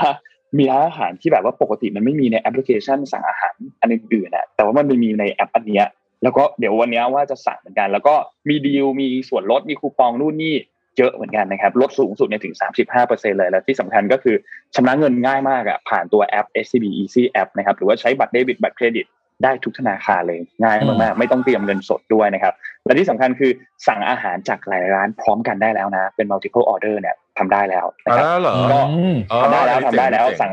งได้พร้อมกันซึ่งก็ถ้าใครที่อยากติดตามเรื่องข่าวสารกิจกรรมต่างๆและที่สำคัญคือเรื่องโปรโมชั่นโค้ดพิเศษเนี่ยก็ไปดูได้ที่ Facebook IG Twitter TikTok Robinhood Delivery นะครับหรือว่าที่ LINE @Robinhood Delivery ก็ได้นะครับวันนี้คำถามเราคืออะไรดีครับพี่20รางวัลแจกโค้ด Robinhood แจกเท่าไหร่นะฮะโค้ดเท่าไหร่20รางวัลก็คือขั้นต่ำไม่มี400ใช่ไหมเหมือนเดิมใช่ไหมใช่เหมือนเดิมครับเทียบเอาอะไรดีอ่ะพี่ปิ๊กอ่านข่าวสิงคโปร์เดี๋ยวผมคิดให้คำถามโอเคข่าวนี้โอ้โหข่าวนี้เดี๋ยวนะจะบอกว่าอ่านข่าวนี้เสร็จแล้วผมว่าคุณไม่ได้คิดคำถามหรอกคุณต้องเลี้ยวเข้ามาแซะแน่นอนผมรู้เลยว่าข่าวไหนมา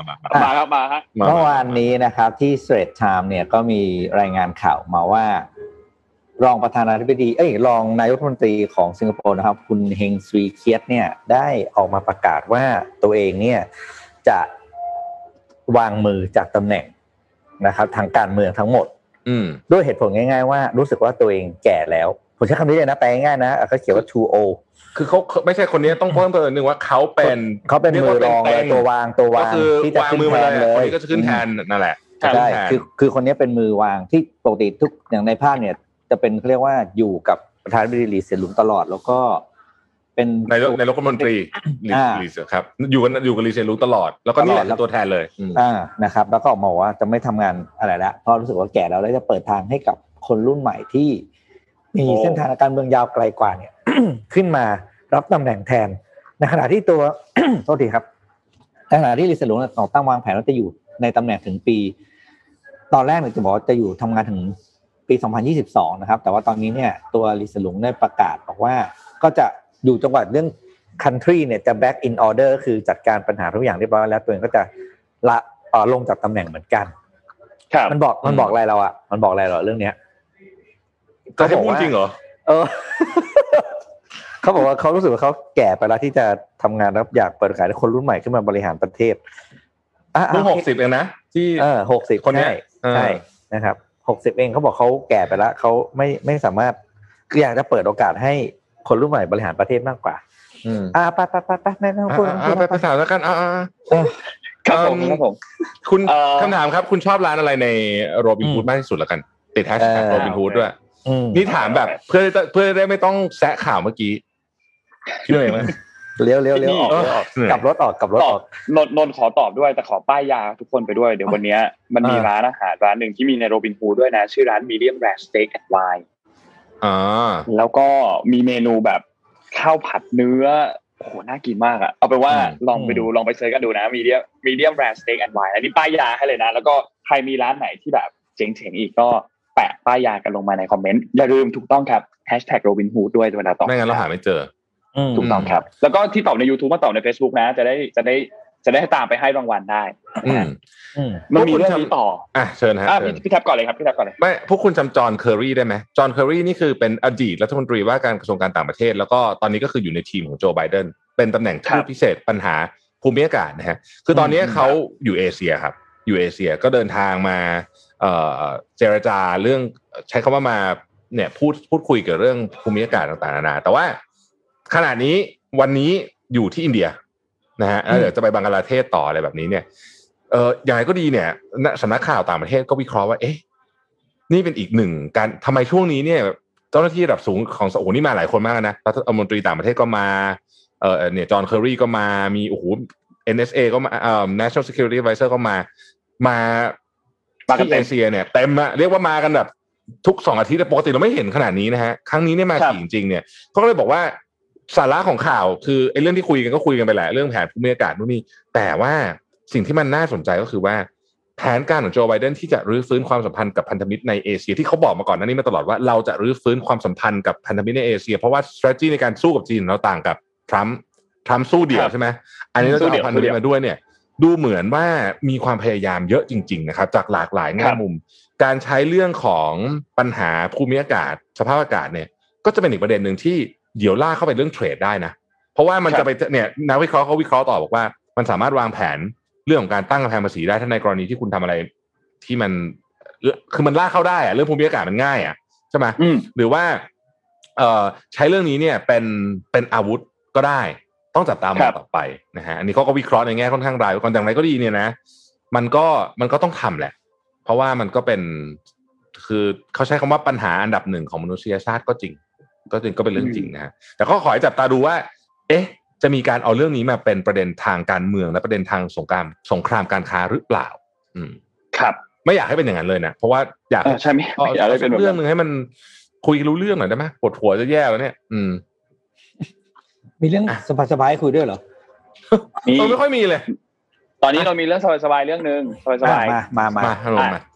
ข่าว The Verge ครับทุกคนยังจำ Clubhouse ได้ใช่ไหมที่มันบูมมากๆในช่วง2เดือนที่ผ่านมาซึ่งจริงๆมิชชั่นเราก็ยังอ่านข่าวใน Clubhouse กันอยู่นะแต่ว่าล่าสุดครับคือ Twitter เนี่ยก่อนหน้านี้พอ Clubhouse มันบูมขึ้นมามากๆแล้วเนี่ยเขาก็ทำการที่มีแผนที่จะสร้างที่เป็นแบบเหมือนโซเชียลมีเดียคล้ายๆ Clubhouse ชื่อ Space ใช่แต่ทีนี้ปรากฏว่าในเรื่องของโซเชียลมีเดียแบบเนี้ยมันไม่ได้ขึ้นอยู่กับแอปขนาดนั้นเนาะมันขึ้นอยู่กับว่าเน็ตเวิร์กของคนที่เข้าไปจอยในแอปอ่ะมันเข้าไปสนใจมากน้อยแค่ไหนซึ่งต้องบอกว่าในช่วง 2-3 เดือนที่ผ่านมา Clubhouse ถือว่าประสบความสำเร็จจริงๆนะครับทั้งที่บริษัทเพิ่งตั้งมาแค่ประมาณปีเดียวเท่านั้นเองนะแต่ล่าสุดครับพอ Twitter มองว่าสร้าง Space น่าจะไม่เวิร์กงั้นซื้อเลยแล้วกันซื้อ Clubhouse ตอนนี้เนี่ยมีข่าวนะครับว่าทางด้านของ Twitter เนี่ยได้ยื่นข้อเสนออยู่ที่ 4,000 ล้านเหรียญสหรัฐนะครับซึ่งคิดเป็นเงินล้านบาทใช่ไม่น้อยเลยนะสำหรับบริษัทที่เพิ่งก่อตั้งมาเพียงแค่ประมาณปีเดียวเท่านั้นเองแล้วทีมงานเขาหลัก10นะครับกับเฮาส์ทีมงานหลัก10นะ10กว่าคนคุณหาร9คนได้ว่า9คน4ผมให้20คนเลยอ่ะเขารับคนเพิ่มแล้วพี่แบบเนี้ยมันจะไม่9คนแล้วมั้งเขารับคนเพิ่มแล้วมั้งนะอันนี้มูลค่านี่เหมือนดุดันกว่าตอนไอ้นี่อีกนะกว่าตอน Instagram อีกนะInstagram มันก็ว่าดุแล้วนะมี12คนนะครับดุมากนะนี่ 4,000 ล้านเหรียญสหรัฐนี่คือไม่ธรรมดาเลยนะแต่ว่าก็ตอนนี้เนี่ยคือคู่แข่งที่เป็นแอปพลิเคชันที่แบบเป็นโซเชียลมีเดียมันก็เยอะเนาะถึงแม้ว่ามันจะไม่ได้เป็นแบบรูปแบบเดียวกันแบบที่เป็นแอปที่เป็นออดิโอแบบของ Clubhouse เนี่ยแต่ว่าแน่นอนว่ามันก็มีคือตอนนี้เหมือนเป็นการดึงโซเชียลมีเดียเข้าพอร์ตตัวเองอะ Facebook เหมือนที่ Facebook มี Instagram มี WhatsApp อะไรอย่างเงี้ยเป็นการดึงเข้าพอร์ตตัวเองอะเดฟเองเสียเวลาใช่ซื้อดีกว่าซื้อเลยดีกว่าตามสไตล์คนรวยนะฮะคือมีตังค์ก็มีแล้วมีตังค์ชีวิตก็จะง่ายแบบนี้นะฮะครับผมมีตังค์ก็จะง่ายเนาะมีตังค์ก็จะง่ายอ่ะโอ้ยเนี่ยชื่อร้านอาหารแล้วปวดหัวเลยเนี่ยนี่ไม่ได้กินข้าวเช้าเลยเครียดเลยเนี่ยใช่เห็นแล้วปวดหัวเลยแล้วนี่อันนี้น่าสนใจนะครับมีข่าวจาก LinkedIn อันนี้ก็เป็นข่าวน่าสนใจคือ LinkedIn เนี่ยเขาก็บอกว่าตอนนี้เนี่ยเขาอนุญาตให้พนักงานเนี่ยเพิ่มเติมจากเดิมนะฮะหยุด1สัปดาห์นะชื่อว่า rest up ตั้งแต่วันจันทร์ที่ผ่านมาคือหยุด1สัปดาห์พร้อมๆกันด้วยนะฮะพร้อมๆกันด้วยคือหยุดทั้งบริษัทแต่ว่างั้นเถอะนะฮะพนักงาน 15,900 คนเนี่ยหยุดทั้งบริษัทเลยเพื่อป้องกันการเบิร์นเอาท์นะฮะหยุดทั้งบริษัทเลยนะหยุดทั้งบริษัทเลยนอกจากบางคนที่ตำแหน่งสำคัญต้องอยู่จริงๆเนี่ยนะครับก็เอาโควต้านี้ไปหยุดที่อื่นเลยแต่ว่าอาทิตย์ที่ผ่านมาเนี่ยนะฮะพนักงาน LinkedIn ก็มีกิจกรรมที่ชื่อว่า Rest Up ซึ่งก็คือทันทีที่ได้ยินข่าวพวกเขาก็ประกาศใช้เลยก็คือหยุดเลย1อาทิตย์ทุกคนนะนอกจากคนที่จำเป็นที่ต้องอยู่จริงๆนะฮะแล้วก็น่าสนใจนะก็คือไม่ต้องกังวลในอีเมลเพราะทุกคนหยุดหมดใช่เพราะว่าเขาบอกว่าตอนนี้พนักงานเนี่ยมีแนวโน้มจะเบิร์นเอาเยอะเขาก็เลยคนไทยไม่เบิร์นเอาหรอกประสาทแดกตอนนี้ชอบคนขอโค้ดไปเลยคนไทยไม่เบิร์นเอาประสาทแดกก่อนสั่งงานกราฟิกตรงนี้เลยที่ปิ๊กพูดไว้ใน Mission Daily วันเก่าคนไทยเบิร์นเอาครับประสาทแดกอันนี้เอาขึ้นโค้ดขึ้นเพจได้นะโอ๊ยคุณหัวโอ๊ยแต่ผมชอบนะตอนนี้ผมก็มีปัญหาเรื่องนี้เหมือนกันรู้สึกว่าคนทำงานหนักมากจริงๆผมว่าการเบรกแบบนี้ดีนะมันเหมือนกับนานๆใช้ทีถูกไหมแบบตัดตอนไปเลยอ่ะตัดตอนไปเลยแบบตุ้มหยุดทำงานแล้วก็ไป แล้วก็ไปตั้งหลักกันใหม่กลับมาตั้งหลักFed แล้วนี่คือหยุดคนเดียวนะครับบริษัทอื่นเขาก็ทำปกติถูกป่ะแต่นี่คือแบบมาเดี่ยวๆเลยเท่ๆเลยมาหล่อเลยฉันหยุดอ่ะฉันหยุดอยู่คนเดียวจะส่งไปทำ1อาทิตย์หยุดอ่ะดีนะผมว่าดีเหมือนกันนะเข้าไปวิธีการ1อาทิตย์แล้วไม่เคยเห็นใครทำเลยนะนี่เป็นเจ้าแรกเลยไม่เคยเห็นใครกับโอ้มอยู่พร้อมกันหมดเลยแต่เนี่ยเราก็นี่ไงได้หยุดทั้งบริษัทอยู่แล้วไงเวิร์คฟอร์มโฮมทั้งบริษัทอยู่แล้วไงทั้งประเทศกลับไปผมกันอีกแล้วอ่ะกลับมาผมแต่ครั้งนี้ไม่เหมือนเดิมครั้งนี้รู้สึกเครียดบอกตามตรงจริงครั้งนี้ทำไมทำไมเพราะเมื่อวานเนี่ยผมรับโทรศัพท์ประชุมเรื่องมาตรการ work from home เนี่ย3บริษัทคือเราทำงาน3ที่ใช่มั้ยวันๆคุยแต่เรื่อง work from home คือแบบอะไรวะเนี่ยกูไม่แต่ความผมรู้สึกมันเครียดอ่ะมันเหมือนมันกังวลเยอะอ่ะกับอนาคตครั้งนี้ครั้งที่แล้วเรายังทำไมเราไม่ค่อยเครียดวะแล้วก็บอกว่ามันมี3ครั้งพี่มันมี3ครั้งครั้งที่1นานที่สุดครั้งนึงคือจุดเริ่มต้นของรายการแล้วแล้วก็ครั้งที่2ก็คือระลอกใหม่ที่ไม่ใช่ระลอก2แล้วก็ครั้งนี้ก็เป็นรอบที่3ชอบมากเลยชอบระลอกใหม่ตอนนั้นแหละใช่ตอนแล้วก็แซวว่าเดี๋ยวระลอกใหม่อะไรอย่างเงี้ยแต่ครั้งนี้รู้สึกมันไอ้นี่มั้ยแต่ต้องฟังท่านผู้ชมแล้วฟังคอมเมนต์หน่อยเดี๋ยวมันทำไมครั้งนี้รู้สึกเหมือนกับมันรู้สึกไหมว่าเครียดกว่าครั้งอื่นนี่เราเรื่องส่วนตัวเลยแล้วกันนะเราเรื่องส่วนตัวส่วนตัวได้ 8:00 นละครับได้จะบอกว่ารอบนี้เนี่ยถ้าล็อกดาวน์จริงหรืออะไรจริงๆถามว่าทำไมถึงเครียดกว่าเยอะกว่าคราวก่อนเพราะอะไรรู้ป่ะเพราะมันเหมือนกับเราเจอปัญหาเดิมกลับมาซ้ำอีกรอบอ่ะ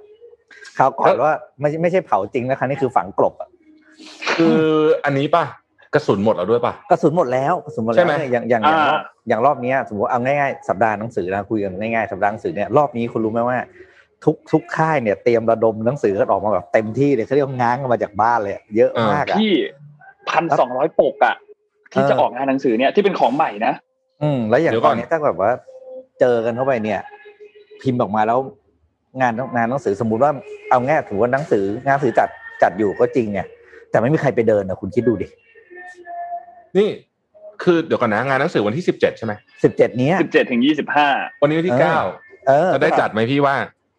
คือเอางี้ผมไม่รู้จัดไม่จัดไม่รู้แค่จัดก็ไม่มีคนไปเดินน่ะเยอะเพราะว่าคนหลายคนก็ไม่กล้าไปเดินอันนี้ก็พูดแบบกลางๆนะคือผมก็ซวยเหมือนกันนะเพราะว่ารอบนี้แม่งออก3ปกเว้ยโอ้คือเรียกว่าแม่งเงินหมดบ้านน่ะแล้วแบบว่าเราก็ง้างมาเหมือนกันใช่ป่ะเรียบร้อยแม่งคือดูดินี่แค่ผมแค่เล็กๆเองนะนี่ผมถามเป็นความรู้หน่อยนะว่างานหนังสือเนี่ยมันเลื่อนได้เปล่าพี่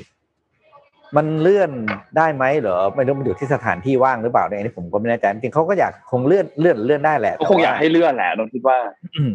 17ไม่มีทางเลยนะไม่มีทางที่ตัวเลขมันจะนิ่งเลยนะเพราะเป็นวันที่แบบว่าคัทออฟ20ไม่เหรอที่เขาว่าเดดไลน์กันอ่ะ18 19 20 3วันนั้นน่ะ20นี่คืออะไรหมายถึง20บอกว่าที่ว่าจะดูว่าตัวเลขที่ว่าพีคสุดๆประมาณไหนอ่ะใช่มั้ย18 19 20ประมาณนี้แหละเพราะมัน2สัปดาห์หลังจากวันที่3 4 5อะไรไงที่เขามีที่มีคลัสเตอร์มีคุณเคสหรือคุณเกดเนี่ยนะครับขออภัยถ้าอ่านชื่อผิดแต่บอกว่าจัดต่อเพราะไบเทคไม่คืนเงินนะครับใบจัดที่ไบเทคใช่มั้ยพี่บิ๊กครั้งเนี้ยใช่ไบเทคครับไบเทคมีมาตรการป้องกันตามสมควรนะครับใครจะทิ้งบูธทิ้งได้แต่ไม่คืนเงินบูธที่สนามพิมพ์ทิ้งจะวางเก้าอี้หรือต้นไม้เพิ่มเติมสำนักพิมพ์ที่ทิ้งบูธจะไม่มีผลเสียต่อการจองบูธครั้งต่อไปคือผมเข้าใจนะเพราะว่างานหนังสือเนี่ยคือมันเป็นจริงๆผมชอบมากเลยนะเพราะว่าสั่งออนไลน์เนี่ยมันไม่ได้เห็นปกเยอะขนาดนี้ไงมันไม่มีทางสโกผ่านเป็นพันๆปกได้หรอกหมดแรงก่อนถูกไหมมันก็ผ่านหน้าสองหน้าหมดแรงแล้วแต่ว่าเดินที่นั่นมันนั่นอ่ะไปทีนึงนี่ได้หนังสือเป็นร้อยเล่มนะมันเคยได้ถึงหลักร้อยเล่มนะซื้อมาคืออ่านทั้งปียังไม่จบเลยเรียกว่าหนังสือที่งานหนังสืออ่ะมันจะวางก่อนที่แบบตามร้านหนังสือทั่วไปอ่ะนานนะใช่ใช่เฮ้ยถ้างานหนังสือไม่ได้จัดนี่เรื่องใหญ่เหมือนกันนะคือเอาผมง่ายๆผม3ปกไม่เท่าไหร่คุณลองคิดอย่างค่ายใหญ่อย่างอมรินทร์บีเลินคิดว่าเขาออกกี่ปกอ่ะโอ้โหน่าจะมี30มั้ยหลัก10อ่ะหลัก10บีเลินนี่น่าจะมีสัก30อ่ะผมว่าแล้วขายไม่ได้แบบว่ามันไม่ได้มีงานนี้จัดอะไรเงี้ยแต่ว่าอีกประเด็นจะเพิ่มตรงนี้คือเข้าครั้งเราตัดเว็บใหม่ระลอกใหม่ออกไปนะไม่มีแค่ผมเทียบแค่ครั้ง1กับครั้งนี้ครั้ง1เนี่ยมันเครียดเพราะว่ามันดูว่าไม่รู้จะจบเมื่อไหร่ถูกป่ะแต่ครั้งนี้มันน่าหงุดหงิดใจเพราะมันรู้ว่ามีโซลูชันเดี๋ยวมันไม่ได้คือคราวนี้มันมีวัคซีนแล้วนะ แต่มันทำไมมันแบบ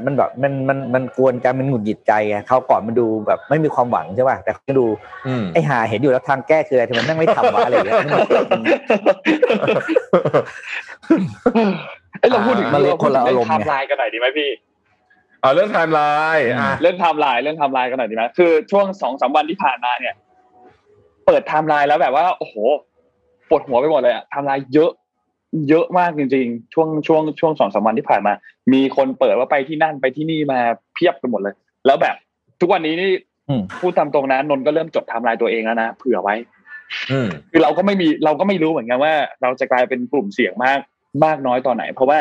พื้นที่ที่เราอยู่เนี่ยในกรุงเทพเนี่ยมันก็ตัวเลขผู้ติดเชื้อไม่ได้น้อยเลยนะครับโอ้ตายไม่น้อยนี่แต่ว่าผมจะบอกให้ว่ามันมีฟีเจอร์ใน Google Map ครับคุณกด enable เลยนะฮะมันชื่อฟีเจอร์นี้เลยครับ timeline ครับครับแล้วก็จะโชว์ไปเลยว่าเราไปไหนมาบ้างละเอียดยิบเลยแหละครับอันนั้นไม่ต้องจำเลยนะฮะแต่ว่าถ้าก็นั่นแหละก็ไป enable ใน Google Map ได้เผื่อว่าเนี่ยจะได้ไม่ต้องนั่นคือตอนนี้มันผมว่าก็คือเราก็ระวังตัวเต็มที่นะแต่ผมรู้สึกว่าและไม่ใช่ผมรู้สึกขอโทษข้อมูลมันบอกว่าสายพันธุ์เนี้ยมันกระจายตัวเร็วคือมันติดง่ายว่าเถอะมันติดง่ายขึ้นอ่ะนะระวังกันด้วยแล้วกันแล้วคือมันแต่ว่าสังเกตดูไหมว่าจริงๆอ่ะผมว่าการป้องกันระวังมันก็ช่วยเหมือนกันนะคนที่ดูพารานอยด์มากๆอ่ะไม่ค่อยติดนะถ้าผมดูอ่ะนอกจากว่าเขาอยู่ในสถานที่ที่เสี่ยงมากจริงเช่นคุณหมอในโรงพยาบาลเนี่ยโอ้โหเป็นกลุ่มคนที่น่าสงสารมากที่สุดแล้วตอนนี้คือหมออสมพวกเนี้ยโอ้โหแบบพยาบาลคือคุณใส่ชุดป้องกันแค่ไหนแต่มันก็มีโอกาสถูกไหมมันก็ป้องกันได้แค่นั้นน่ะคุณจะใส่ชุดแบบไอ้กัมมันตรังสีเหรอมันก็ไม่ได้ถูกป่ะไม่ได้คือมันต้องชุดแต่ละจริงๆนะมันไม่ใช่แค่เฟสชิลด์อย่างนี้นะมันต้องชุดไอ้นั่นน่ะแบบ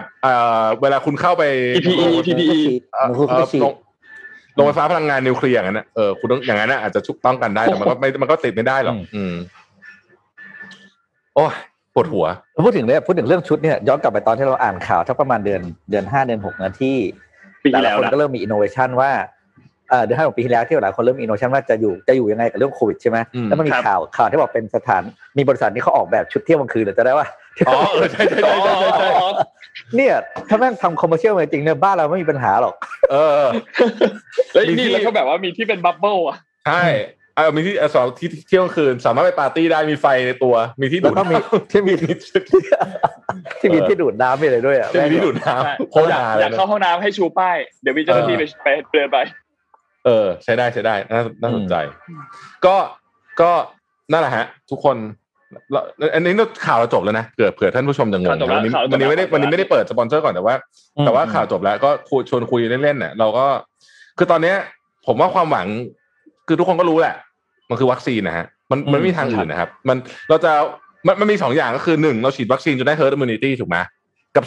2รอให้ทุกประเทศเนี่ยเขาได้ herd immunity หมดแล้วเราก็จะได้อันนี้ส่งไปด้วยวิธีที่2ก็จะประหยัดหน่อยต้องรอนานผมประชดนะเพื่อใครก็หมดจริงผมประชดนะโอ้ยนั่นแหละฮะแล้วนี่แล้วพูดถึงขอแซะเรื่องไทม์ไลน์นิดนึงนะเรื่องไทม์ไลน์ของทางด้านเจ้าหน้าที่รัฐไม่ว่าจะเป็นคณะรัฐมนตรีหรืออะไรก็ตามเนี่ยก็ยังมีไทม์ไลน์ที่แบบยังไม่ครบอ่ะยังมีบางช่วงที่แบบหายไปอ่ะไม่วันที่ไม่มีข้อมูลแล้วก็เฮ้ยข้อมูลไปไหนอ่ะแล้วสมมุติว่าถึงแซะหนักกว่านั้นหน่อยนึงนะก็คือท่านก็คงมีการสแกนไทยชนะอยู่ตลอดแล้วอ่ะก็ต้องเปิดตรงนั้นก็ได้ข้อมูลในนั้นก็น่าจะมีอยู่หรือเปล่าอะไรอย่างเงี้ยเพราะว่าท่านบอกให้เราใช้อ่ะแต่ตัวท่านเองท่านยังไม่ได้ลงเลยอ่ะไม่รู้ว่าไงเราก็ไม่รู้เหมือนกันแล้วทีนี้ถ้าสมมุติว่าเป็นแบบนั้นเนี่ยเท่ากับว่าไทยชนะนี่คือประโยชน์ยังไงนะถ้าสมมุติว่าไม่สามารถที่จะเอามาช่วยระบุไทม์ไลน์ได้คือนี่แหละไทยชนะหมอชนะเนี่ยที่บอกว่าประชาชนต้องใช้เนี่ยนะครับตอนนั้นถึงขั้นว่าจำได้ไหมว่ามันมีประเด็นดราม่าเลยว่าแบบเฮ้ยคุณต้องลงนะไม่งั้นเนี่ยคุณจะมีความผิดจำได้ไหมครับคือนี่แหละฮะอัน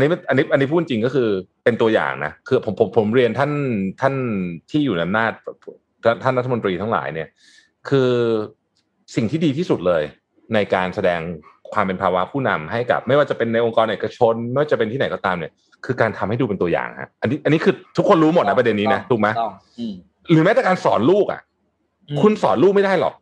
คุณต้องทำให้ลูกเป็นตัวอย่างคุณพูดไปแต่คุณทำตรงข้ามเนี่ยลูกไม่ทำแน่นอนแต่เขาจะทำเมื่อเขาเห็นเราทำเป็นตัวอย่างนะที่เขามีคำพูดใช่ไหม leader leads by action not words ใช่ไหมถูกไหมก็มันต้องทำเป็นตัวอย่างอ่ะคุณคือเอาจริงๆผู้นำต้องทำมากกว่านะครับต้องทำมากกว่านะคืออยากให้ประชาชนทำอะไรคุณต้องทำเยอะกว่านั้นอีกขั้นหนึ่งมันถึงจะประชาชนถึงจะยอมทำอ่ะเรื่องจริงอ่ะของชีวิตเหนื่อยใจอีกเรื่องนึงที่ต้องเตรียมตัวก็คือยังไงก็แล้วแต่เราก็จะไปลงทะเบียนฉีดวัคซีนอยู่ดีนะถึงแม้ว่ามันจะช้ายังไงก็ต้องวันที่หนึ่งนะครับ1พฤษภาคมนะฮะเตรียมไปมันมี4ช่องทางนะครับไลน์ครับนะฮะขอบคุณมากที่แบบช่วยทำช่องทางนี้ให้แล้วก็ต้องมีแน่นอนต้องมีแอปใช่ไหมแอปชื่อหมอชนะไม่ใช่หมอชนะเดี๋ยวนะชื่ออะไรนะแป๊บนึงนะเดี๋ยวดูให้เราหาชื่อแอปก่อนแล้วก็มีโทรศัพท์นี่เป็นวิธีที่ผมว่ายากสุดเลยอ่ะหมอพร้อมชื่อแอปหมอพร้อมใช่ไม่ใช่หมอชนะหมอพร้อมคุณคิดว่าจะมีหมอกี่อันครับจนกว่าจะจบโควิดฮะในแอปตอนนี้ใน Twitter กับใน LINE เค้ามีใน Twitter LINE Face เค้ามีเขียนนี่เราชนะเราชนะจริงแล้วก็อีกอันนึงช่องทางที่4คืออสมครับพี่แท็บอสม4อันอสมนะฮะมี4อันอันที่4ก็เอาคิดว่าง่ายสุดเนี่ย LINE OA น่าจะเวิร์คสุดอ่ะขอบคุณมากที่ทำช่องทางนี้มาให้อันนี้บอกจริงๆเลยพูดจริงนี้ขอบคุณจริงอันนี้ไม่ประชดละไอ้เวิร์คคืออันไหนทำดีก็ต้องชมสะดวกขึ้นงานไหนทำดีต้องชมแหมไม่ใช่ตัวเอสนั่นแซกหมดนี่เห็นแป๊บๆนี่มีคุณคนนึงก็เขียนลิสต์7-Elevenเฮ้ยทำไมไม่ให้ลงทะเบียนไม่ใช่ให้ไปฉีดที่ลงทะเบียนที่ผ่าน7ได้วะแม่ทุกสาขาเลยเดินไปกดๆตึ๊กๆเลยอ่ะน่าจะดีลงทะเบียนที่7น่าสนใจนะจริงดีนะลงทะเบียนนะครับไม่ใช่ฉีดนะครับลงทะเบียนนะครับฉีดเซเว่นง่ายไปฉีดเรื่องของการแพทย์ไม่ได้ครับฉีดอันตรายไม่ได้ลงทะเบียนที่เซเว่นเนี่ยโอเคแล้วด้วยความที่แบบแอปมันเยอะมากเมื่อวานนี้เห็นพี่ลูกกอล์ฟที่สอนภาษาอังกฤษอ่ะที่อังกฤษเนี่ยเขาโพสต์เขาบอกว่าตอนนี้บ้านเรามีแอปโควิดเยอะไปหมดอยากให้รวมกันอยู่เป็นแอปเดียวได้ไหมเขาขอเสนอชื่อแอปว่าหายนะถ้าโหลดมาจะหายนะแต่ถ้าไม่โหลดจะหายนะชอบมากเห็นแล้วชอบมากไม่ต้องมาเราชนะหมอชนะใครชนะไม่ต้องตอนเนี้ยหายนะดีชื่อดีครับก็ผมขอเนี่ยต้องขอตัวไปเต็มประชุมก่อนนะครับงั้นเราประมาณนี้นะครับทุกท่านขอบคุณที่อยู่กับเรามานะเราจะพยายามทำให้ซูมสนุกกว่านี้นะครับขอคิดวิธีก่อนใช่ตอนนี้กำลังเพราะมัน2วันเองอ่